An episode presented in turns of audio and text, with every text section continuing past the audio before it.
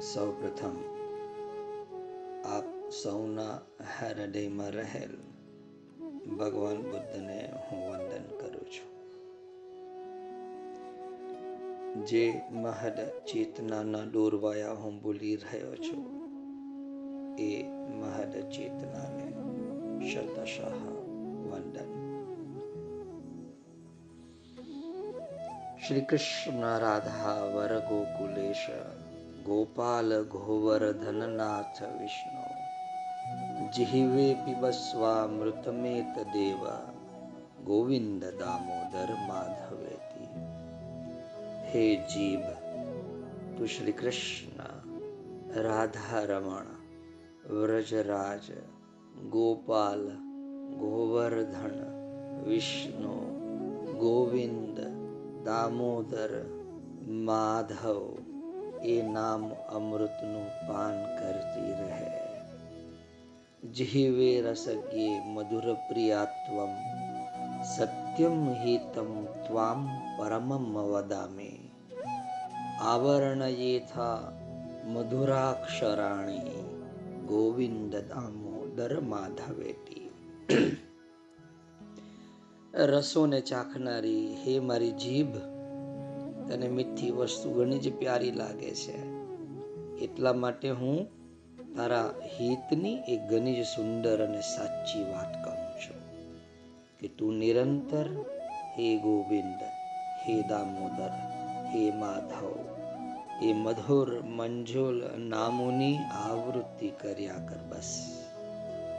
ત્વામેવ યાચે મમ દેહી જીવે, સમાગતે દંડ ધરે કૃતાંતે. વક્તવ્યમેવમ મધુરમ સુભગત્યા ગોવિંદ દામોદર માધવેતી હે જીભ હું તારી પાસે એક ભિક્ષા માંગુ છું.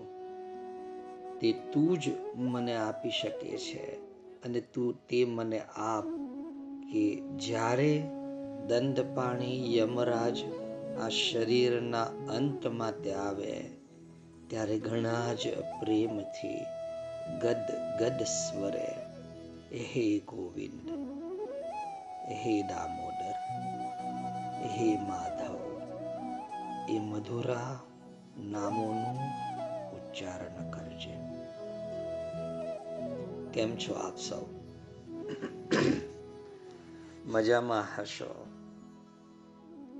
મજામાં જ રહેવાનું છે.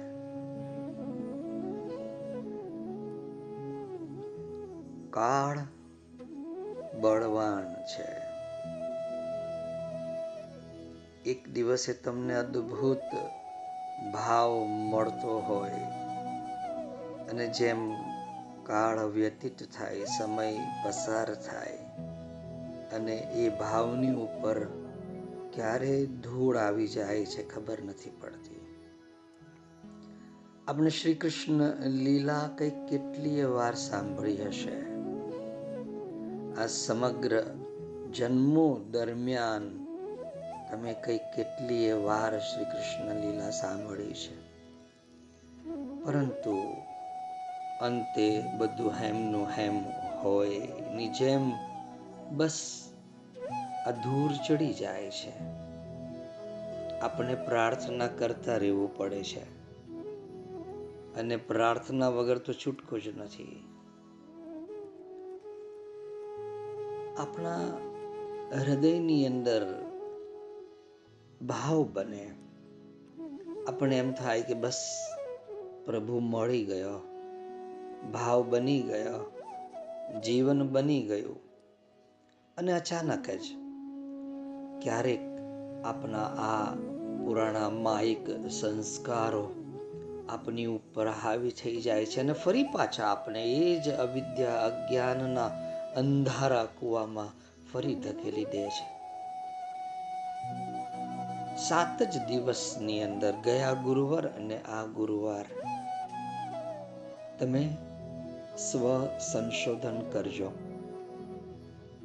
કે ગયા ગુરુવારે જે ભાવ બનેલો, શુક્રવારે એ ભાવ થોડોક ઓછો બન્યો, શનિવારે નિર્મૂળ તરફ જવા ગયો.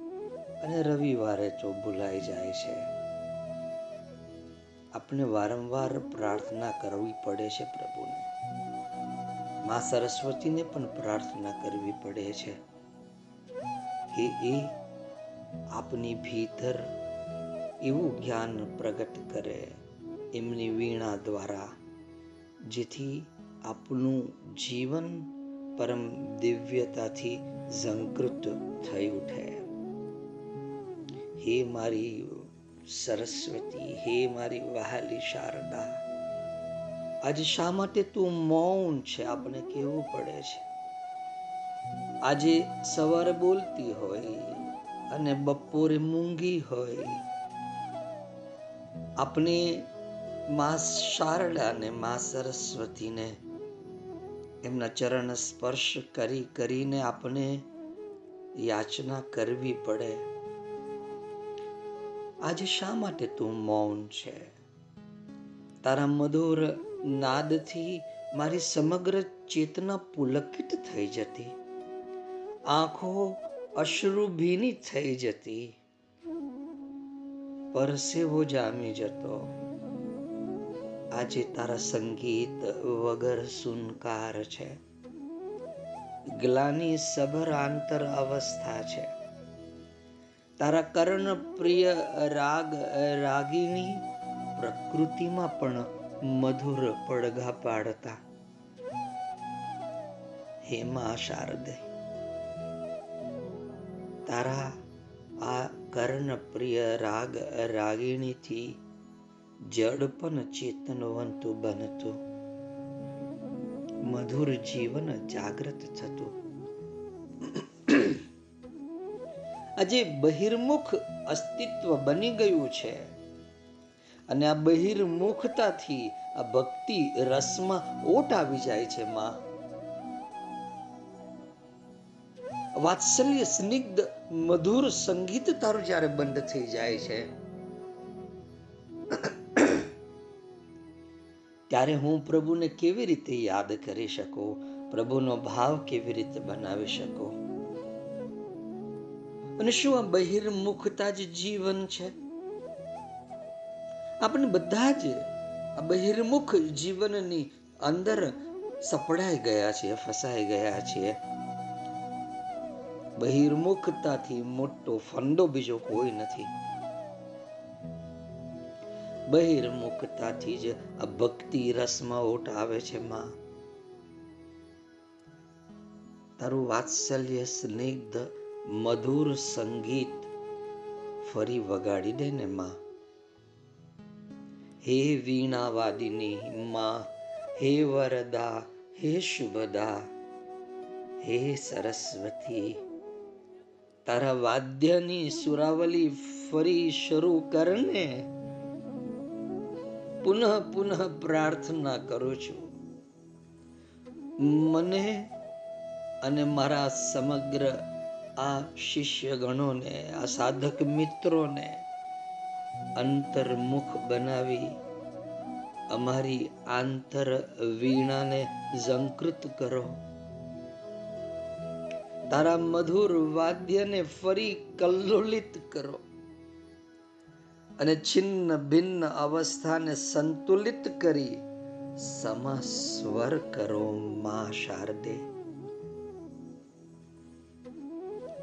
અને તારી કૃપા વગરમાં આ સંભવ નથી.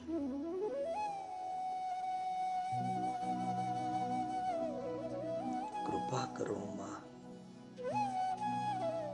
મારા ચિદાકાશમાં. તારા હંસ ઉપર બિરાજીને. વીણા નાદ કરો. શું કહું તમને શ્રી કૃષ્ણ લીલા વિશે? કઈ લીલા સંભળાવું તમને? અને કોઈ બે પાંચ લીલા થોડી છે? અનંત કાળથી એમની દિવ્ય લીલા ચલાયમાન છે. તમે અને હું આ દિવ્ય લીલાના મુક્ત પાત્રો છીએ. જેમ વિદુરજી હતા, જેમ ઉદ્ધવજી હતા. મહાભારત યુદ્ધના નગારા વાગી રહ્યા હતા ત્યારે હસ્તિનાપુરના મહાઅમાત્ય તરીકે વિદુરજીએ ધૃતરાષ્ટ્રને અને દુર્યોધનને સમજાવવાનો અને પાંડવોને તેમનું રાજ્ય સોંપી દેવા માટે તૈયાર કરવાનો અપરંપાર પ્રયત્ન કરેલો. વિદુરજી જાણે છે કે પાંડવોના પક્ષે સત્ય છે, ધર્મ છે અને તેથી પણ અધિક પાંડવોના પક્ષે ભગવાન શ્રી કૃષ્ણ છે. તેથી વિદુરજી એ પણ જાણે છે કે પાંડવોને કોઈ પહોંચી શકે તેમ નથી. વિદુરજીના સંનિષ્ઠ પ્રયત્નો છતાં યુદ્ધ રોકી શકાયો નહીં અને મહાભારતનો મહાસંહાર સામે આવીને ઊભો જ રહ્યો. પાંડવોના પક્ષે સત્ય છે અને તેમના પક્ષે ભગવાન શ્રી કૃષ્ણ પણ છે. હું તમને પૂછું છું, તમારા પક્ષે કોણ છે? જો તમારા પક્ષે ભગવાન શ્રી કૃષ્ણ છે, તો આ જગતમાં તમને કોઈ પણ હરાવી શકે તેમ નથી. આપણે આપણા પક્ષમાં કૃષ્ણને રાખવાના અથવા આપણે કૃષ્ણના પક્ષમાં જ આપણું પગલું મૂકી દેવું.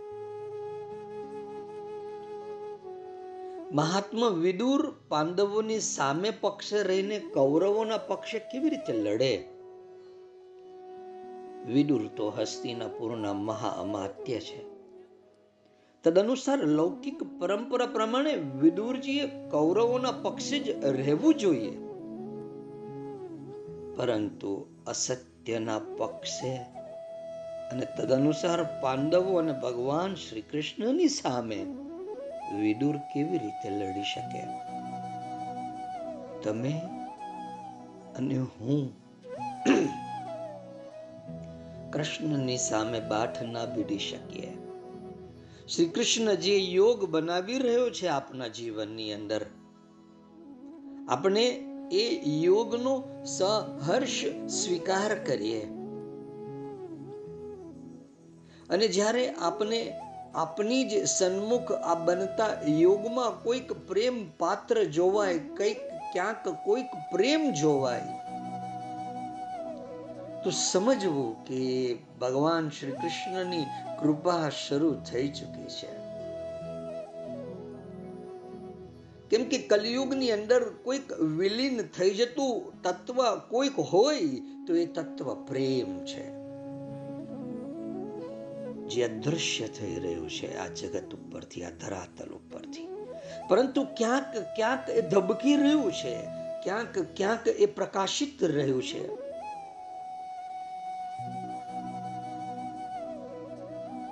એ પરમ પ્રેમ. ક્યાંક ને ક્યાંક એ પ્રકાશિત છે, ધબકી રહ્યો છે, શ્વસી રહ્યો છે. વિદુર સમક્ષ તો ધર્મ સંકટ ઉપસ્થિત થયું છે. પરંતુ વિદુર ધર્મનિષ્ઠ અને મહાન નીતિજ્ઞ પુરુષ છે. વિદુરે આ ધર્મ સંકટમાંથી માર્ગ શોધી કાઢ્યો. આવી જ દ્વિધાયુક્ત અવસ્થા ભીષ્મ અને દ્રોણની પણ હતી. પરંતુ મહાત્મા વિદુરજીની જેમ તેઓ આ દ્વિધાયુક્ત અવસ્થામાંથી સાચો માર્ગ શોધી શક્યા નહીં. વિદુરજી સાચો માર્ગ શોધી શક્યા હું તમને આ સાચા માર્ગ ઉપર માથું ઊંચું રાખીને પ્રભુ સ્મરણમાં ચાલતા શીખવી રહ્યો છું જેથી કરીને તમારા જીવનની અંદર જેટલી પણ દુવિધા છે દુવિધા છે એ દ્વિધામાંથી તમે મુક્ત બનીને આ પ્રભુ માર્ગે આગળ વધી શકો. આ તમારી ધ્યેયલક્ષી જીવન યાત્રા છે.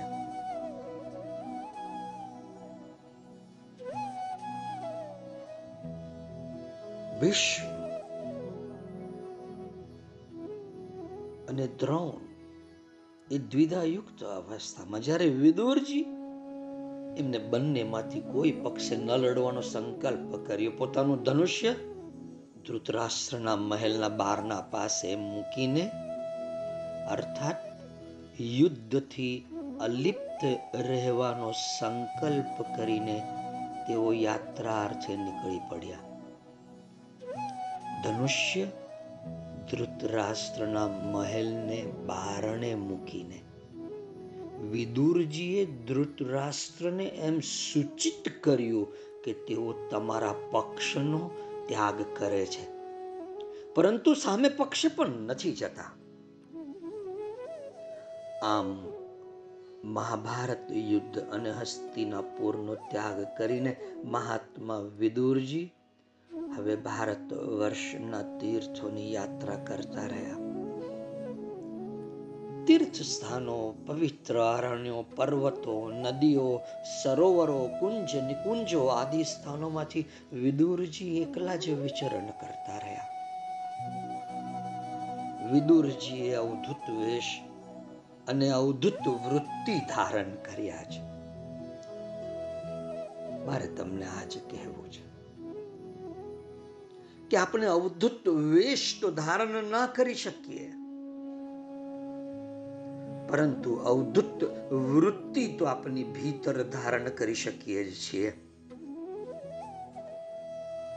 આપની પાસે આ સંભાવના છે કે આપણે આ અવધૂત વૃત્તિ ધારણ કરી શકીએ. સમાજ કે પરિવાર કદાચ આપણા અવધૂત વેશને ના સ્વીકારે. પરંતુ આ અવધૂત વૃત્તિ તો આપણી નિજી વૃત્તિ છે, જેની ઉપર કોઈની પણ દ્રષ્ટિ પડવી સંભવ નથી. ફક્ત તમે અને તમે જે જાણો છો કે મારી ભીતર મેં આ અવધૂત વૃત્તિ પહેરી લીધી છે, ધારણ કરી લીધી છે. પછી યથેચ્છ પૃથ્વી ઉપર આપણે વિચરણ કરતા રહીએ. જેમ વિદુરજી કરતા રહ્યા, પ્રત્યેક તીર્થમાં સ્નાન કરતા તેઓ જમીન ઉપર શયન કરતા અને પ્રત્યેક વ્રતનું વિધિવત પાલન કરતા. તેમને રાજવંશી વસ્ત્રાભૂષણનો ત્યાગ કર્યો અને એક સફેદ, સાદા કટિવસ્ત્રનો સ્વીકાર કર્યો. એમની ઉજ્જવળ સફેદ દાઢી મૂછ અને મસ્તકના વાળ પણ ખૂબ વધી ગયા છે. આ અવસ્થામાં આ રીતે તીર્થાતન કરતા કરતા તેઓ પ્રભાસ ક્ષેત્રમાં પહોંચ્યા. ત્યાં પહોંચીને તેમને સમાચાર સાંભળ્યા કે મહાભારત યુદ્ધમાં મહાવિનાશ થયો છે. અધાર અક્ષોહિણી સેનાનો સર્વથા વિનાશ થયો છે. આપણી કઈ સંપત્તિ તકવાની છે?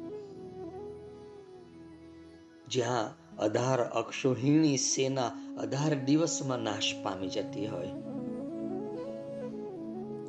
પિતામાં ભીષ્મ, દ્રોણાચાર્ય, કર્ણ, દુર્યોધન સહિત સો કૌરવો રણશૈયા ઉપર સુઈ ગયા છે. મહાભારત યુદ્ધમાં માત્ર દસ માનવો બચ્યા છે. પાંચ પાંડવો, ભગવાન શ્રી કૃષ્ણ અને યુયુત્સુ.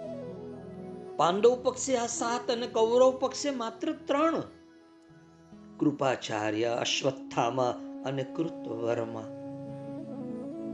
વિદુરજી આ મહાભયાનક સમાચાર સાંભળીને પણ સ્વસ્થ રહ્યા. કારણ કે હવે તેઓ સુખ, દુઃખ આદિ દ્વંદ્વોમાંથી બહાર નીકળી ગયા. તેમણે એ પણ જાણ્યું કે હવે ભગવાન શ્રી કૃષ્ણની કૃપા અને સહાયથી મહારાજ યુધિષ્ઠિર પૃથ્વી ઉપર એક છત્ર અને અખંડ રાજ્ય સંભાળી રહ્યા છે.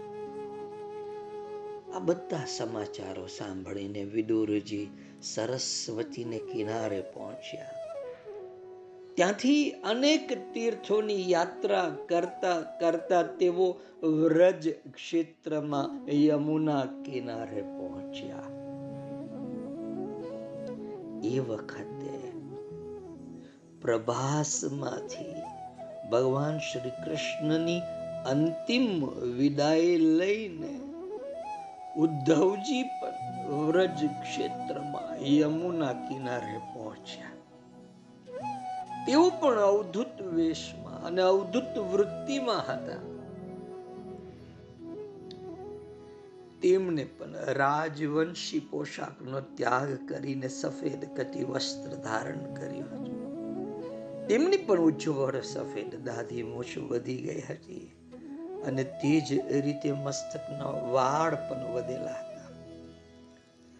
મહાત્મા વિદુરજી અને જ્ઞાની ભક્ત ઉદ્ધવજી આ બંને કૃષ્ણ ભક્તોનું ભગવાન શ્રી કૃષ્ણની લીલા સ્થલીમાં યમુના કિનારે મિલન થયું. ચાર મિલે ચોસઠ ખીલે ભેટે સોલહ અંગ. ભક્તન સે ભક્ત મિલે નાચે સાત કરોડ. બંને કૃષ્ણ ભક્ત. તદ્દન ભિન્ન વેશમાં હતા. તો પણ અન્ય અન્યને ઓળખી ગયા, જોજો. તમારી ભીતર કૃષ્ણ ધબકતો છે. ધબકી રહ્યો છે, પરંતુ જે ઘડીએ તમને જ્ઞાત થાય કે હા, કૃષ્ણ ધબકી રહ્યો છે, ત્યારે જેના હૃદયમાં કૃષ્ણ સદાને માટે ધબકતો છે, એવો જાગૃત પુરુષ જાણી લે છે. ક્યાંના હૃદયમાં પણ કૃષ્ણ જાગૃત થઈ ચૂક્યો છે. ઓરા બદલાઈ જાય, આભા બદલાઈ જાય. જ્યારે આપણા રક્તના કણ કણમાં કૃષ્ણ વહેતો હોય, આપણું રક્ત યમુના બની જાય. અને એ રક્તના પ્રત્યેક કિનારા ઉપર કૃષ્ણ નૃત્ય કરતો હોય, શ્રી કૃષ્ણની લીલા ચાલતી હોય. એવું તો આપણું આ અસ્તિત્વ છે. કૃષ્ણ ભીતર ધબકે. જાગ્રતપણે ધબકે. ત્યારે આપણી આભા સુવર્ણ પ્રકાશી બની જાય છે. મહાત્મા વિદુરજી અને જ્ઞાની ભક્ત ઉદ્ધવજી બંને કૃષ્ણ અને શ્રી કૃષ્ણની લીલા સ્થલીમાં યમુના કિનારે મળે છે તેઓ. બંને ભિન્ન વેશમાં તો પણ એકબીજાને ઓળખી ગયા અને ભક્તને ભક્ત ન ઓળખે એવું બને ખરું કદી. બંને અતિ સ્નેહથી ભેદે છે. બંનેની આંખોમાં ગંગા યમુના વહે છે. બંને ગદગદિત થઈ જાય છે. વાણી દીર્ઘ કાળ સુધી રૂંધાઈ ગઈ. કોણ શું બોલે? બંને યમુના કિનારે. યમુનાજીની પવિત્ર રેતીમાં બેસે છે. કોઈ કોઈને કુશળ સમાચાર પૂછતા નથી. માત્ર ભગવદ ભાવમાં તલ્લીન બનીને રહે છે. માત્ર ભગવદ ભાવમાં તલ્લીન. શબ્દો તો આપણે આપણી સમજૂતીના વિકાસને માટે રાખવા પડે છે, મૂકવા પડે છે. પરંતુ જ્યારે જે ઘડીએ તમારી ભીતર આ ભગવદ ભાવ સતત જાગૃત રહેશે, ત્યારે તમને એમ થશે કે પ્રત્યેક શબ્દો બકવાસ છે. પ્રત્યેક વાણી બકવાસ છે. ત્યારે તમારે માટે સમગ્ર વેદ પણ શૂન્ય બની જશે. સમગ્ર ઉપનિષદો શૂન્ય બની જશે. જે ઘડીએ તમે એ ભગવદ ભાવમાં સ્થિર થયા. કોઈ કોઈને કુશળ સમાચાર પૂછતા નથી. માત્ર ભગવદ ભાવમાં તલ્લીન બનીને બેસી રહે છે. આખરે વિદુરજી, ઉદ્ધવજીને દ્વારકામાં વસતા ભગવાન શ્રી કૃષ્ણ અને બલરામ આદિ અન્ય સૌ પ્રિયજનોના સમાચાર પૂછે છે. ઉદ્ધવજી કહો, દ્વારકામાં ભગવાન શ્રી કૃષ્ણ કુશળ છે ને? દ્વારિકામાં બલરામજી કુશળ તો છે ને? દ્વારકામાં સૌ દ્વારકાવાસીઓ કુશળ તો છે ને? કહો, ઉદ્ધવજી, કહો. વસુદેવજી અને માતા દેવકીજી કુશળ તો છે ને? ભગવાન શ્રી કૃષ્ણના સૌથી મોટા પુત્ર પ્રદ્યોમનજી કુશળ તો છે ને? રૂકમણીજી આદિ ભગવાનના આઠ પતરાણીઓ કુશળ છે ને? યાદવોના રાજા મહારાજ ઉગ્રસેન કુશળ છે ને?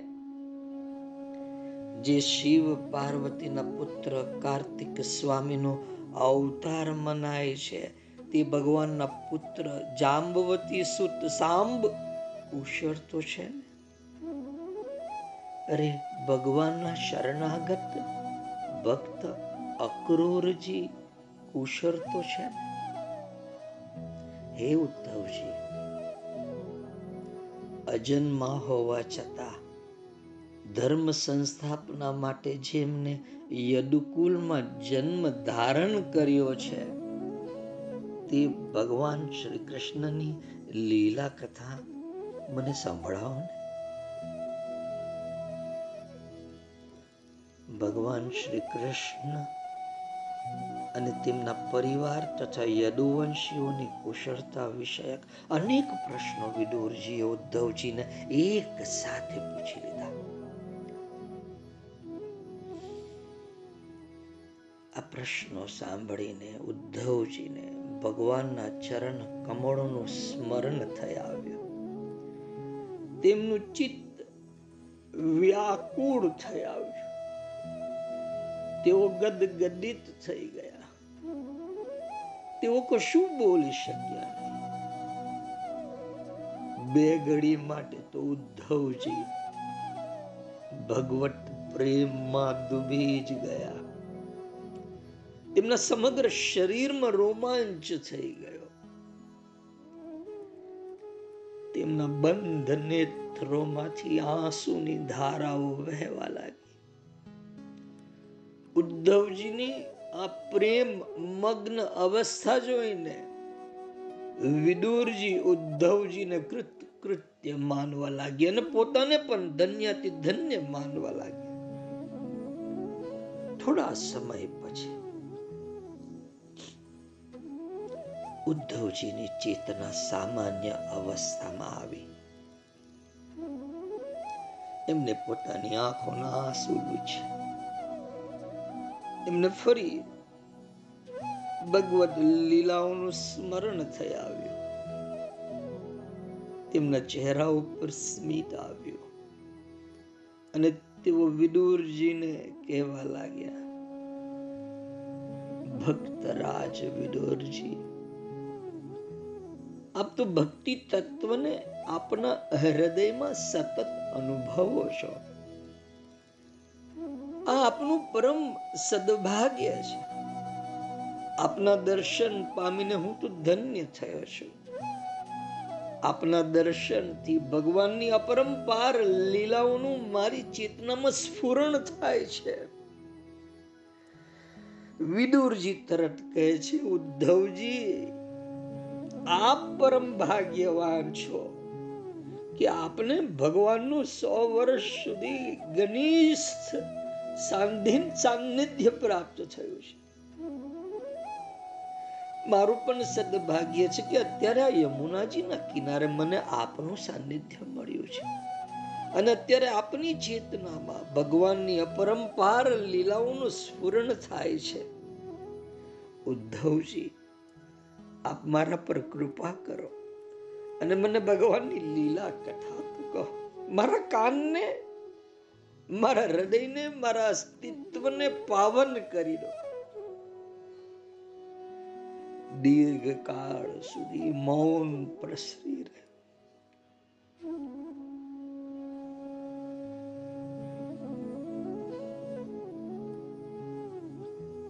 આખરે ઉદ્ધવજી પ્રારંભ કરે છે. વિદુરજી ભગવાનની લીલા કથા તો અપાર છે અને અગાધ છે. એનો કોણ પાર પામી શકે? હરિ અનંત, હરિ કથા અનંતા. હું આપને ભગવાનની પ્રેરણા અનુસાર થોડી કૃષ્ણ લીલા કથા સંક્ષેપમાં કહું છું. આપ શ્રવણ કરો. મારો કહેવાનો ભાવાર્થ આજનો એ જ છે કે શ્રી કૃષ્ણની અનંત લીલાઓ છે. એની કોઈ શ્રેણી નથી, એની કોઈ ક્રમબદ્ધતા નથી. કઈ લીલાને સંભળાવો, કઈ લીલા પ્રથમ સંભળાવો? તેથી આપણી આજે દર ગુરુવારની શ્રી કૃષ્ણ લીલા યાત્રા જે છે, એમાંથી માં શારદા જે કહે, માં શારદા જે સ્ફુરણા જગાવે, એ અંશ પકડીને આપણે ખોલવો. આપણા ભાવ પ્રદેશને રસ તરબોળ કરી દેવા. ક્યાંક થોડીક તત્વની સમજ. તો ક્યાંક આ પરમ પ્રેમના અગાધ મહાસાગરમાં ડૂબી જઈએ. પ્રેમનો મહાસાગર, પ્રેમ ભાવનો મહાસાગર. આપણે પણ આ જ રીતે જઈશું. પરંતુ કેટલી લીલા છે. ઉદ્ધવજીએ વિદુરજીને કારાગારમાં ભગવાનના પ્રાગત્યની કથા કહી. જોજો, ઉદ્ધવજી વિદુરજીને શ્રી કૃષ્ણ લીલા કથા કરે યમુના કિનારે. અને જાણે યમુનાને કિનારે કૃષ્ણ લીલા કથાની હેલી જામી છે. ઉદ્ધવજીએ વિદુરજીને ગોકુળમાં જન્મોત્સવની કથા ઉદ્ધવજીએ વિદુરજીને પૂતનાના ઉદ્ધારની કથા કહી. ઉદ્ધવજીએ વિદુરજીને નામકરણની કથા કહી. ઉદ્ધવજીએ વિદુરજીને માખણ ચોરીની અનેક લીલા કથાઓ કહી. ઉદ્ધવજીએ વિદુરજીને અનેક અને અનેકવિધ બાળ લીલાઓની કથાઓ કહી. ઉદ્ધવજીએ વિદુરજીને ઉખલ બંધનની કથા કહી.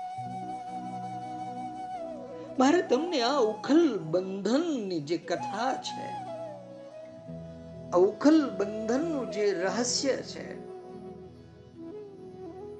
કે આ પ્રભુ આપણી સાથે કેવો બંધાઈ જાય છે? એની કરુણા કેટલી અદ્ભુત છે. મારે તમને ઉખલ બંધનની કથા એના રહસ્યની વાત કરવી છે. પરંતુ અત્યારે તો યમુના કિનારે ઉદ્ધવજી વિદુરજીને કહી રહ્યા છે અને કેટલી લીલાઓ છે. ઉદ્ધવજીએ વિદુરજીને યમલા અર્જુનના ઉદ્ધારની કથા કહી. ઉદ્ધવજીએ વિદુરજીને ગોકુલથી વૃંદાવન જવાની કથા કહી ઉદ્ધવજીએ વિદુરજીને વત્સાસુરના ઉદ્ધારની કથા કહી. ઉદ્ધવજીએ વિદુરજીને બકાસુરના ઉદ્ધારની કથા કહી. અધાસુરના ઉદ્ધારની કથા કહી. બ્રહ્માજીના મોહભંગની કથા કહી. દેનુકાસુરના ઉદ્ધારની કથા કહી. ઉદ્ધવજીએ વિદુરજીને કાલી નાગના દમનની કથા ઉદ્ધવજી કથા કરતા રહ્યા. યમુનાજીનો પ્રવાહ પણ થંભી ગયો. સાંભળવા માટે. ઉદ્ધવજીએ વિદુરજીને દાવાનલ પાનની કથા કહી પ્રલંબાસુરના ઉદ્ધારની કથા કહી, ગોચારણ લીલાની કથા કહી, ચીર હરણ લીલાની કથા કહી ઉદ્ધવજીએ વિદુરજીને ઇન્દ્ર યજ્ઞ નિવારણની કથા કહી. ઉદ્ધવજીએ વિદુરજીને ગોવર્ધન ધારણની કથા કહી. ઉદ્ધવજીએ વિદુરજીને રાસલીલા ગોપિકા ગીત અને સરહસ્ય મહારાસની કથા કહી. મારે તમને આ રાસલીલામાં પણ લઈ જવા છે. ગોપિકા ગીતમાં લઈ જવા છે. ઉદ્ધવજીએ વિદુરજીને અરિષ્ટાસુરના ઉદ્ધારની કથા કહી. ઉદ્ધવજીએ વિદુરજીને કેશીના ઉદ્ધારની કથા કહી. વ્યોમાસુરના ઉદ્ધારની કથા કહી. ઉદ્ધવજીએ વિદુરજીને અક્રૂરજીની વ્રજ યાત્રાની અને શ્રી કૃષ્ણ બલરામની મથુરા ગમનની કથા કહી. ઉદ્ધવજીએ વિદુરજીને કુબજા પરની કૃપાની કથા કહી. ઉદ્ધવજીએ વિદુરજીને ધનુષ્ય ભંગની કથા કહી. ઉદ્ધવજીએ વિદુરજીને કુવલયા પીડ ચાણૂર અને મુસ્તિકના ઉદ્ધારની કથા કહી.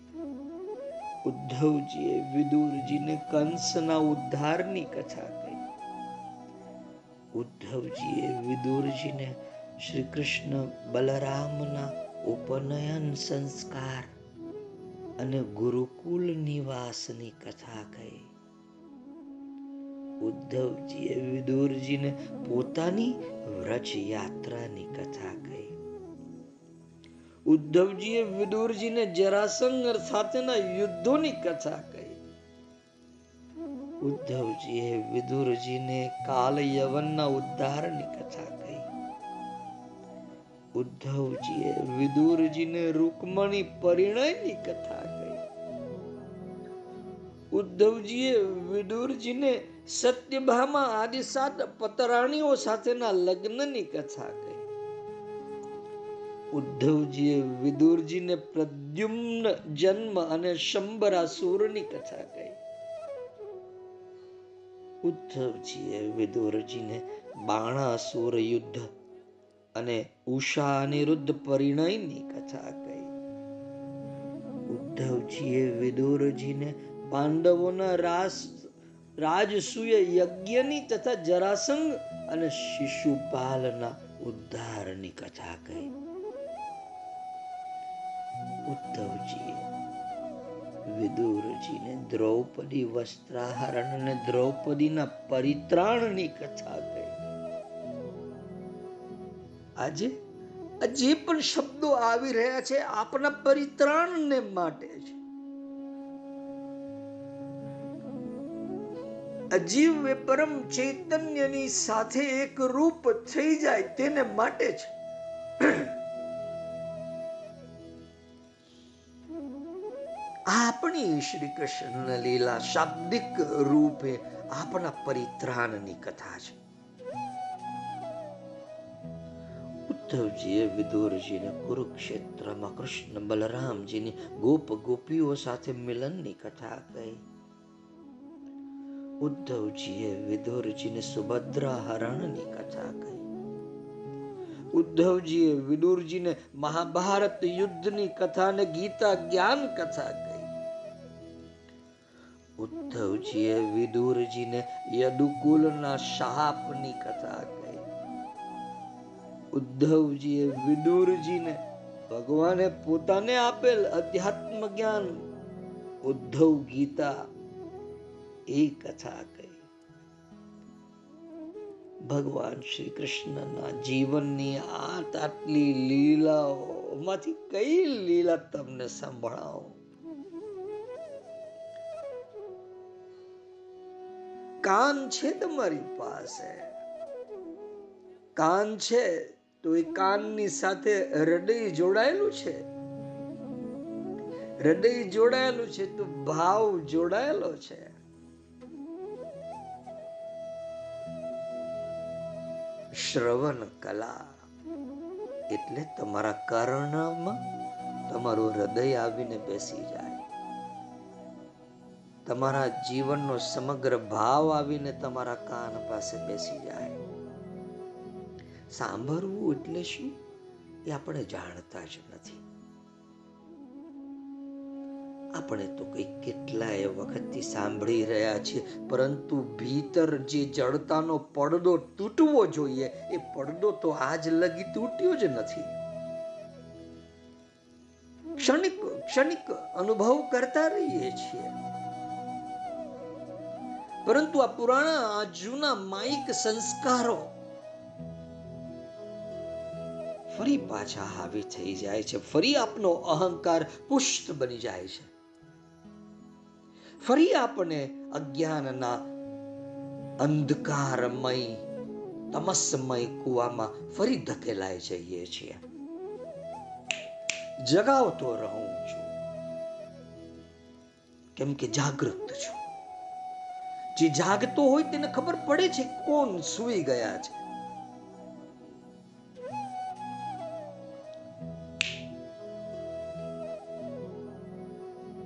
જાગતા રહો. ભગવાન શ્રી કૃષ્ણના જીવનની આટલી લીલાઓની કથા કહીને ઉદ્ધવજી તો મૌનમય થઈ ગયા. કઈ બધું બોલી ના શક્યા.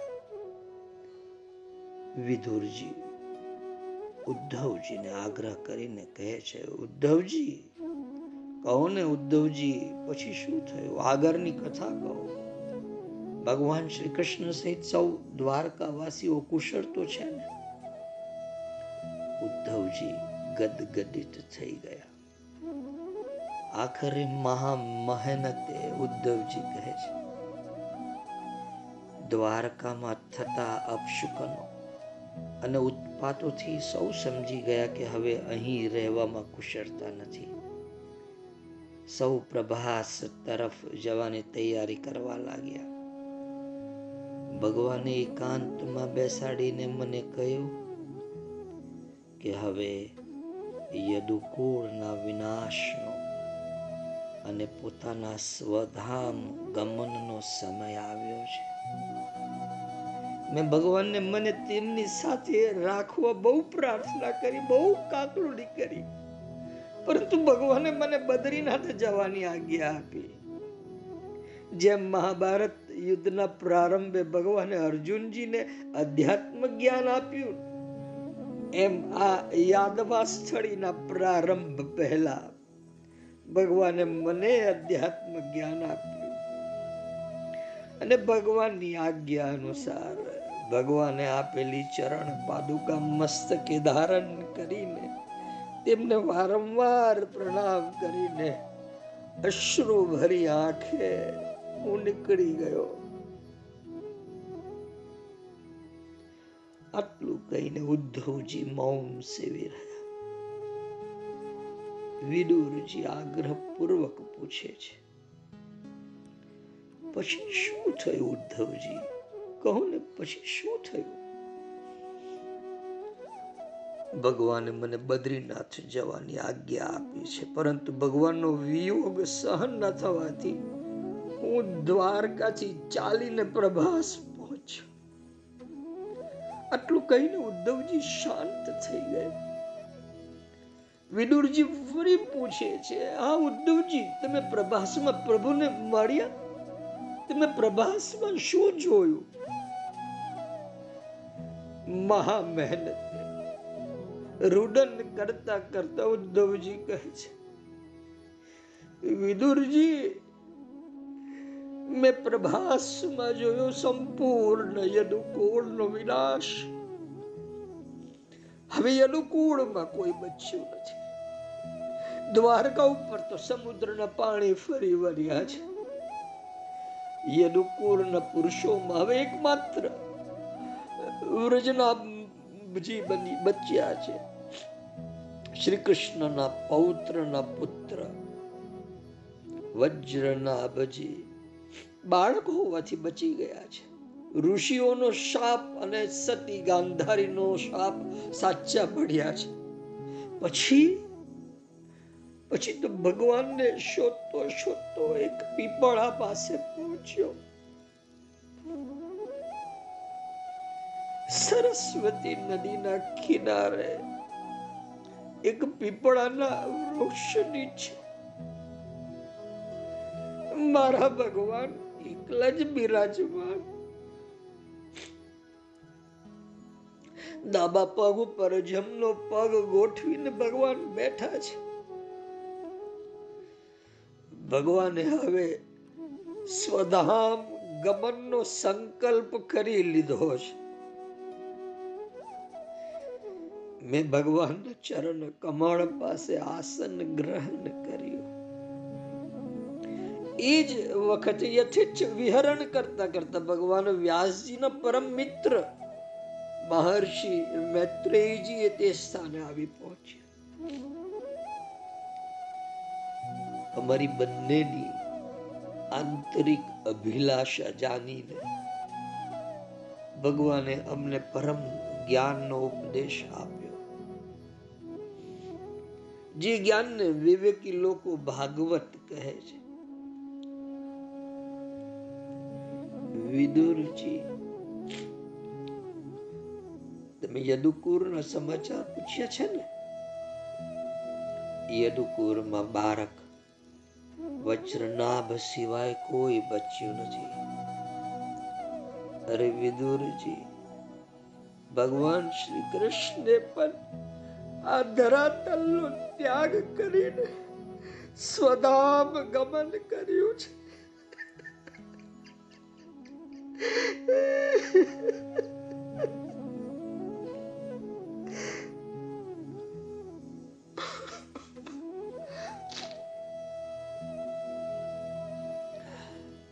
સમાચાર કહેતા ઉદ્ધવજી અને સાંભળનાર વિદુરજી બંને ધ્રુસકે ધ્રુસકે. ચોધાર આંસુ રડવા માંડે. બંને જ્ઞાની પુરુષ. અને યમુના ને કિનારા બે જ્ઞાની પુરુષોનું રુદન દીર્ઘકાલ સુધી ચાલે છે.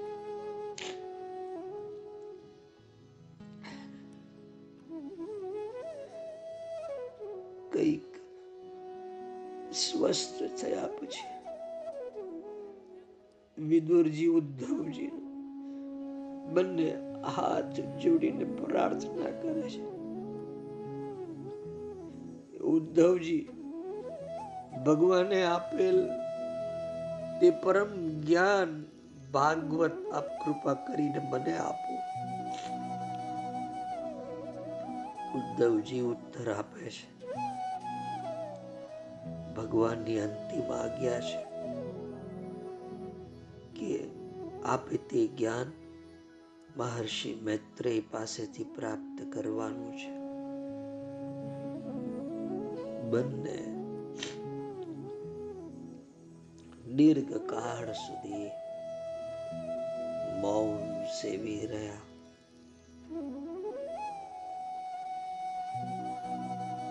યમુનાનો પ્રવાહ વધી ગયો જાણે યમુનાજીના અશ્રુઓ એ જલધારા બની ગયા હોય તેમ.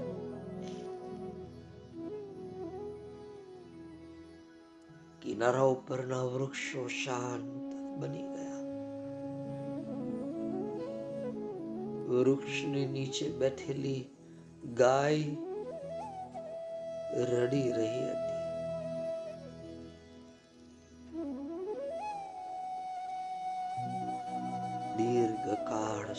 મૌન સેવી રહ્યા કોણ મૌન ન બની જાય ભગવાન શ્રી કૃષ્ણ જ્યારે આ ધરાતલનો ત્યાગ કરીને સ્વધામ ગમન કરે કોણ મૌન ન બને સૂર્ય ચંદ્ર તારા સમગ્ર પ્રકૃતિ સમગ્ર બ્રહ્માંડ મૌન બની જાય છે.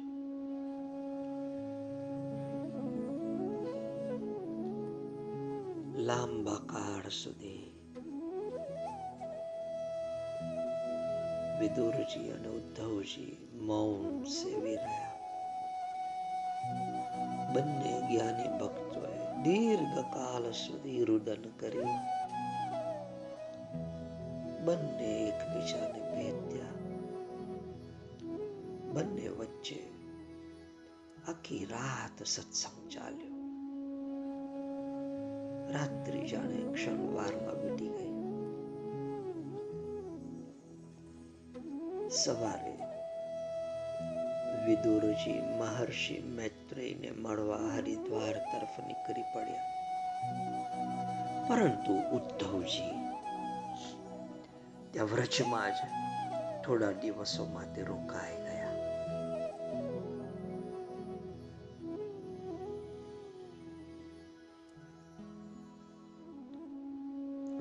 સવારે ઉદ્ધવજીની ઊંઘ ઉડી ગઈ. યમુનાના પ્રવાહને સાવ કિનારે માત્ર રેતીની પથારીમાં ઉદ્ધવજીએ શયન કર્યું હતું. હવે ઉદ્ધવજી દ્વારકાના મહા અમાત્ય હતા નહીં. હવે ઉદ્ધવજી છે એક પરિવ્રાજક. એક હરિ રસ મદિરામાં મત બનેલ ભક્તરાજ ઉદ્ધવ.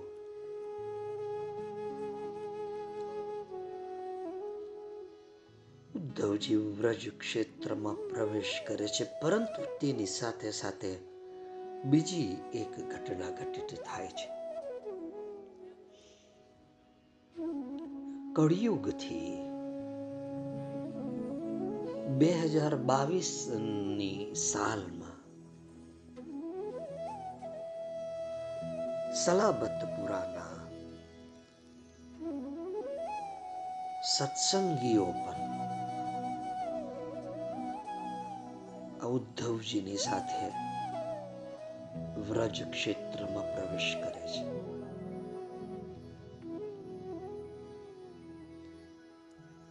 સમગ્ર સત્સંગીઓ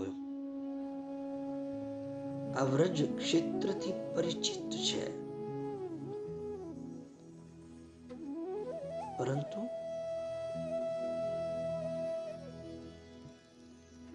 શ્રી કૃષ્ણના ધરાતલના ત્યાગ બાદ અવ્રજ ક્ષેત્રની અંદર ઉદ્ધવજીનો શું ભાવ છે? અને મૌનપણે, અદ્રશ્યપણે એક વૃંદ, એક ટોળું જે આ થી પહોંચ્યું છે ત્યાં. એમના ભાવ શરીર દ્વારા. એમની ચેતના એ વ્રજ ક્ષેત્રનો પળ પળનો અનુભવ કરે છે.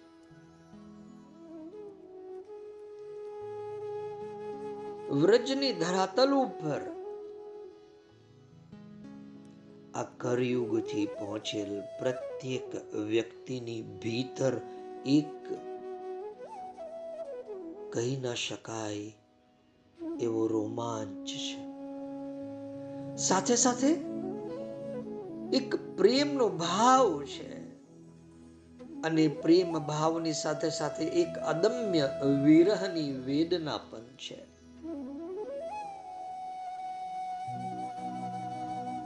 પ્રત્યેક સત્સંગી સાવ મૌન રૂપે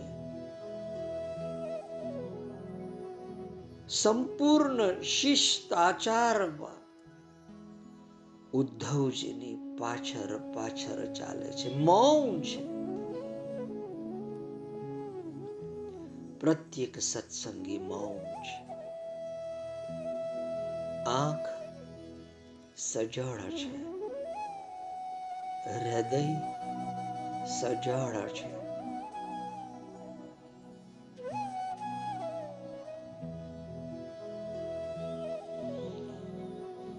ઘોર અંધારી રાત છે. પરંતુ સાવ અંધારી રાત નથી. સૂર્ય નથી, ચંદ્ર નથી, પરંતુ આકાશના ચંદરવામાં જડેલા હીરા જેવા આ તારલિયાઓ તો છે ને.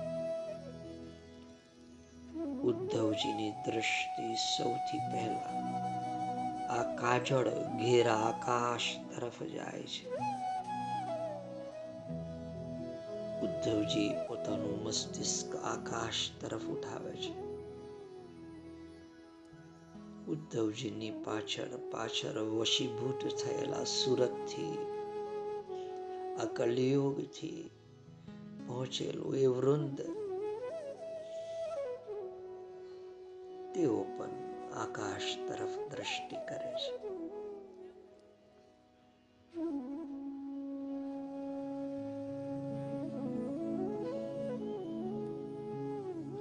એ વ્રજ ક્ષેત્રની અનુભૂતિ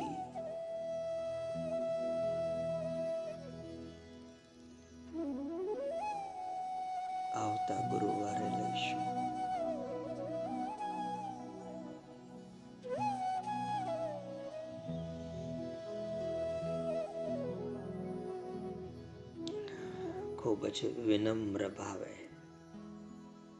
મૃદુ ભાવે. મારા શબ્દોને વિરામ આપો છો. બુદ્ધમ શરણ ગચ્છામિ. જેઓને ઉતાવળ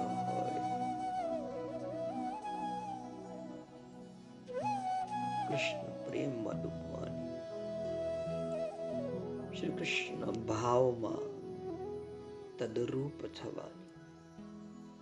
તેઓ વારંવાર શ્રવણ કરે. અને આપણે લીલાને એ જ રીતે લઈશું જેમ મા શારદા આપણે કહેતી જાય.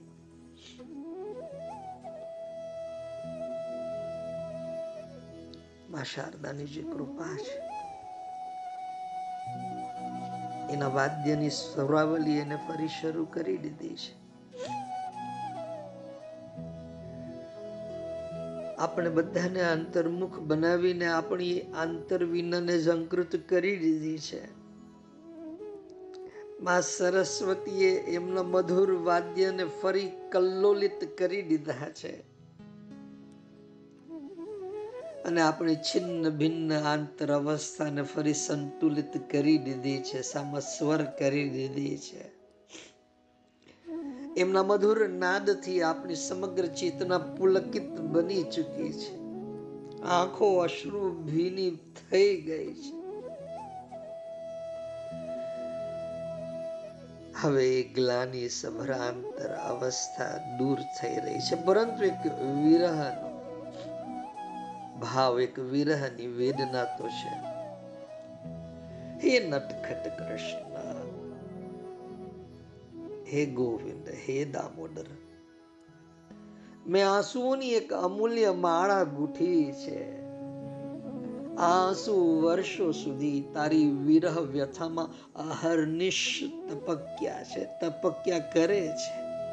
કોઈક વાર ગંગા યમુનાની જેમ વયા છે. ક્યારેક દ્વાર ઉપર બેસી લાંબો સમય દૂર સુધી અપલક દ્રષ્ટિએ તારા આગમનની રાહ જોઈ છે.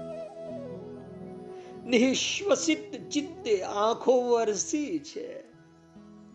ક્યારેક ક્યારેક, હે માધવ, તારા પગરવના ભણકારા સંભળાય છે. રાત્રે મોડે સુધી એ જ અશ્રુ ધારા ચાલુ રહે છે.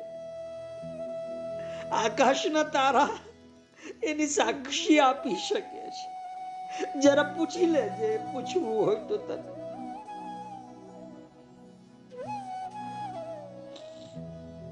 આ મોટીની માળા જેવો આભાસ આપતી આ વર્ષોની બહુ કાળજીથી ગૂંઠેલી આ મારી અશ્રુઓની માળાને ભાવપૂર્ણ અવસ્થામાં તને પહેરાવી રહ્યો છું માધવ મારા ભાવ અને મારી લિપિને તો તું જ સમજી શકશે.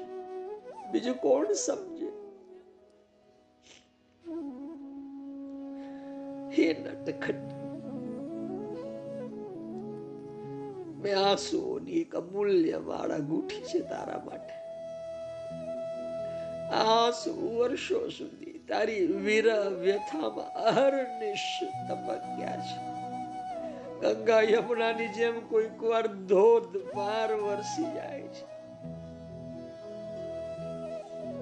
ક્યારેક દ્વાર ઉપર બેસી લાંબો સમય, દૂર સુધી અપલક દ્રષ્ટિએ તારા આગમનની રાહ જોઈ છે, તને ખબર છે.